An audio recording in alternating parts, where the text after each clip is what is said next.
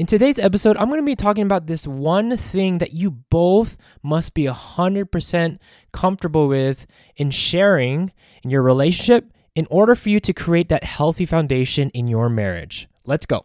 The real question is this How can you be more intentional in your relationship before the wedding day so you can live out a Christ centered marriage that doesn't just survive, but thrives?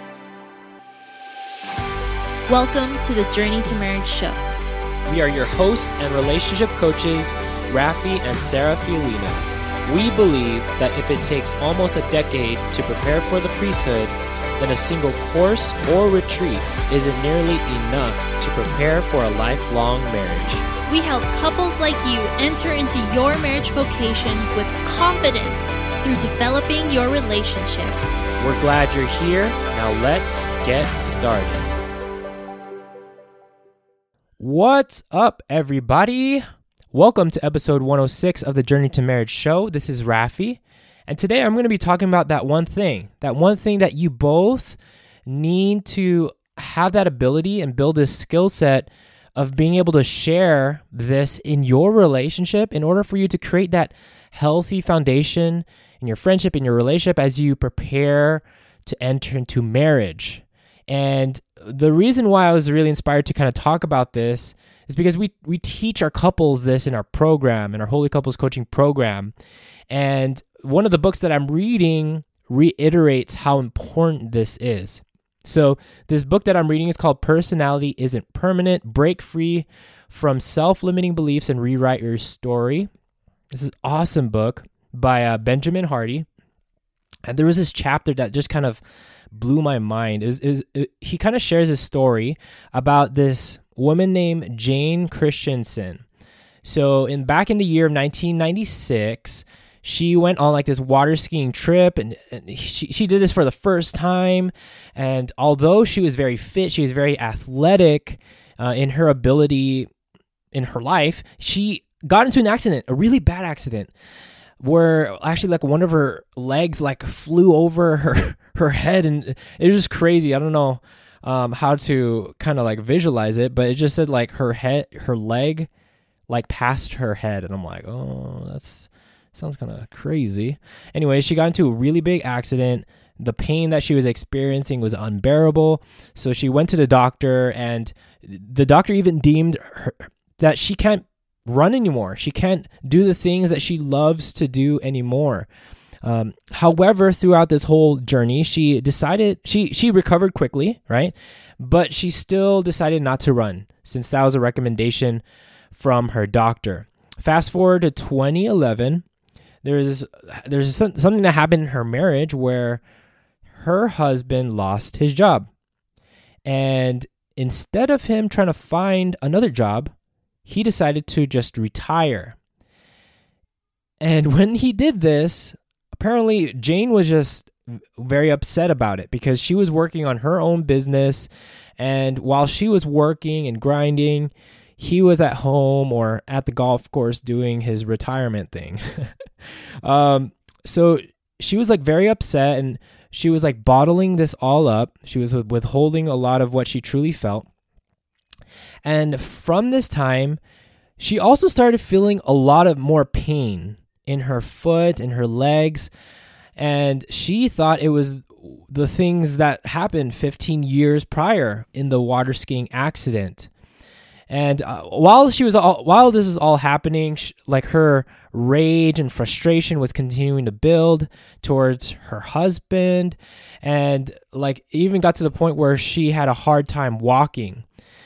And then there's this one day where she attends this business and marketing conference, and she meets this man named Joe Polish. He is the founder of Genius Network. And like he notices that she was like limping. She was limping and they sparked a conversation. And it kind of got to a point where he wanted to just just get to know more about her and her life and really just finding out like why is she limping and stuff like that. But he started getting deeper and he's like, "Hey, how's your life? How's your marriage and how's everything uh, with you and your husband?" and and that's when she kind of was starting to open up a little bit. first she was like, "Oh, you know, it's not too well," and then she's kind of getting to a point where she was, was speaking her truth, and she's like, "This is actually making me really angry. I've been frustrated for so many years that my husband has been not working. She's she, he's retired, and it kind of got to this point where Joe starts to identify that the pain that she is feeling in her legs and her feet was not stemming from her water skiing injury, but because she was withholding all of the this frustration and anger and all these emotions. And he advised her to find a way to learn how to express her emotions, find those avenues to express her emotions. And when they left that interaction, was, she was kind of like, whatever, I'm just going to continue doing me until the point where she picked up a book that he recommended to her and he, she decided to read it one day. It's called the, the the Great Pain Deception. I haven't read it before, but I'm very curious to to read it after hearing her story. But immediately after she read this book, the pain in both of her legs felt 90% gone. And that kind of blew my mind. And the reason why, like in the story, it show it, it says that the reason why her pain went away was because she knew that the root cause of her pain and problems wasn't from this water skiing accident. It was because the truth of these emotions, this anger, everything that she's been withholding from sharing with her husband or anybody else. So she was told to do a few things differently to approach the way to heal from this pain that she was feeling. So she stopped doing all this these different types of therapies, the chiropractor and all this stuff, and instead she started journaling. She started journaling a, a lot of the, her frustrations and her emotions, everything that she was feeling, and really learning how to process that. She started expressing and actually communicating to her husband what she truly felt about everything, about the situation, and just kind of everything in her life. And surprisingly, despite what the doctor had said about her diagnosis, she started running again. And fast forward to 2019, she apparently is more active and healthier than ever. She's never had any more pain in her legs for the past four years. And now she continues to pay it forward and teach other people how to grow in their fitness levels. And when I was reading this, I also started to see that, like, it also said that she learned more how to communicate her needs, setting boundaries, being flexible, and all that stuff. And I was reading all this, I'm like, whoa this is crazy because this is one of the things that I know that all couples need to do. You who are listening to this right now, you need to master this in order for you to have not just a good, healthy relationship, but apparently, after hearing her story, to have a healthy life. But disclaimer this is not supposed to be taken as medical advice. This is just a story that's shared in this book. So I just kind of want to put it out there. But this kind of like, hopefully, this opened your eyes. I know it opened my eyes because one of the things that we teach in our program is this one of the five demons of communication. One of those are deceiving. And deceiving is when you are dishonest with your partner.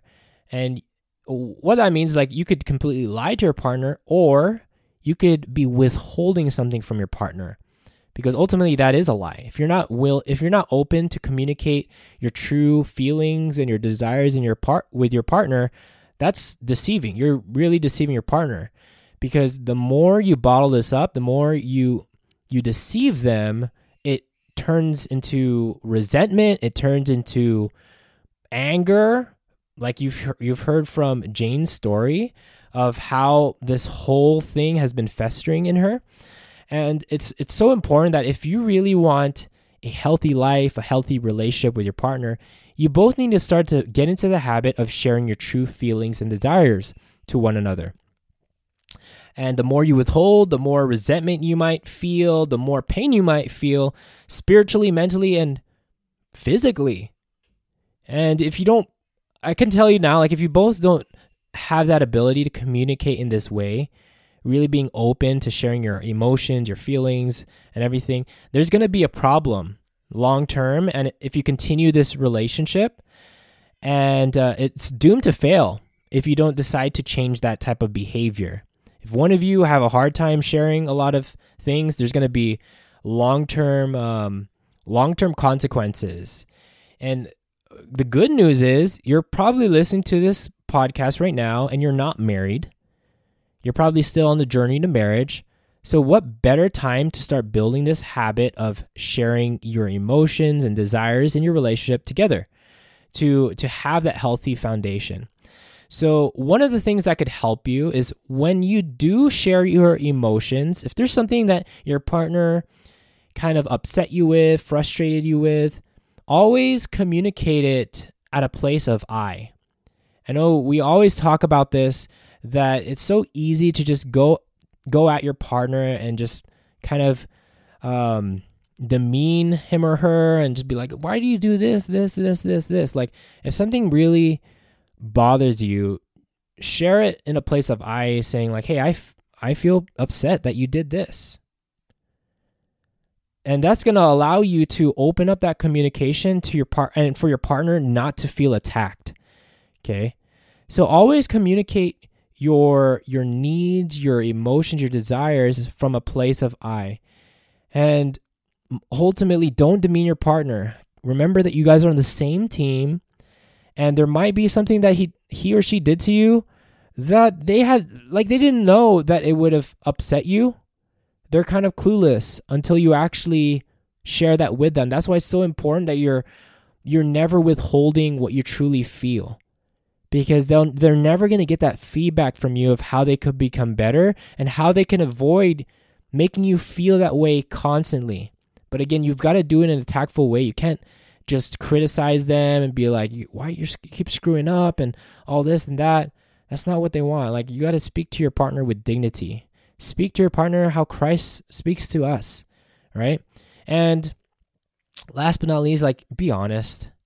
Be honest with your partner. If you're not satisfied with how he or she is sharing love or affection in your relationship, be honest. Don't withhold that. Don't be like Jane and just allow this anger build and the resentment build to the point where it's not just affecting you emotionally and spiritually and your relationship, but but even physically, where you're actually physically feeling pain in your body by not being able to share your emotions. So always be honest with one another because honesty, honest feedback is good feedback. Uh, but again, there's always a tactful way to do this.